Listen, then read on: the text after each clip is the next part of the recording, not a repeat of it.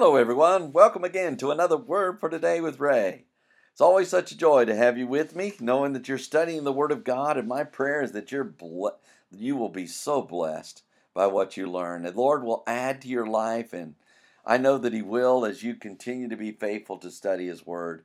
And that's why we pray before we begin. We want Him to help us to be faithful to study and read His Word and to gather out of it everything that He wants us to know about His way and His will for our lives. So let's pray.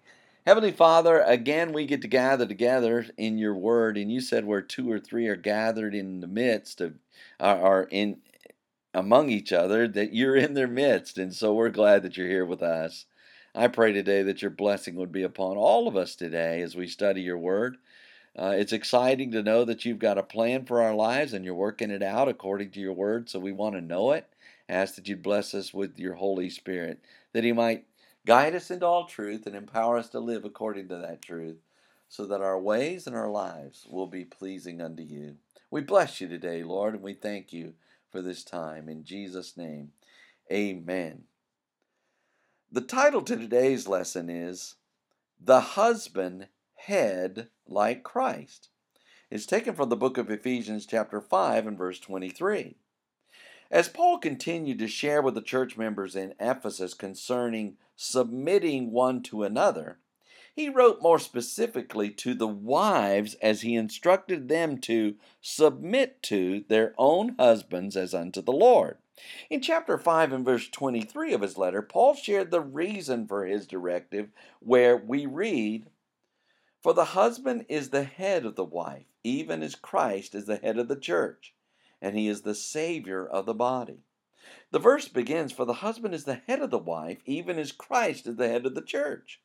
Paul began with the words for the husband, or because and since the male who is betrothed or currently married is the head, which literally means the part most readily to take hold of, and metaphorically means anything supreme, chief, or prominent of the wife which refers to a woman who's betrothed or currently married, even as or also and indeed like Christ, who is the anointed one, the Messiah, and the Son of God, is the head, which literally means the part most readily to take hold of, and metaphorically means anything supreme, chief, and prominent of the church, which refers to the gathering or assembly of citizens called out from their homes into a public place for the purpose of deliberating in a Christian sense, it is an assembly of Christians gathered for worship in a religious meeting.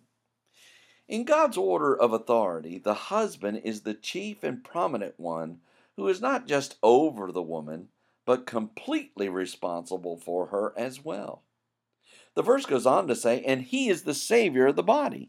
Paul continues, and he, which refers to Jesus Christ, is the Savior or deliverer and preserver of the body, which means a large or small number of men closely united into one society or family, such as the New Testament church.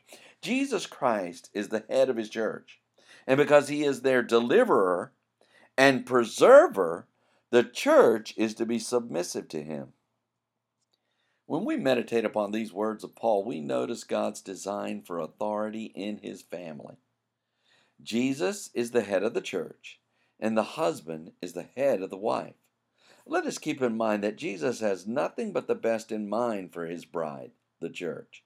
And as this is his frame of mind, husbands are to emulate him. Wives who submit to their husbands are not just being obedient to them, but they know, obey, and respect God's authority and order of authority. The primary concern of Paul the Apostle was for us to be obedient unto God. And when we are, chaos leaves and peace reigns autonomously. Next time, Paul shares how the church is subject to Christ and wives are to be to their own husbands. So read ahead and we shall join together then. Until tomorrow, there is more. And may the Lord bless you and keep you. May he make his face to shine upon you and be gracious unto you. May the Lord lift up his countenance upon you and give you peace as you continue to study his word. In Jesus' name.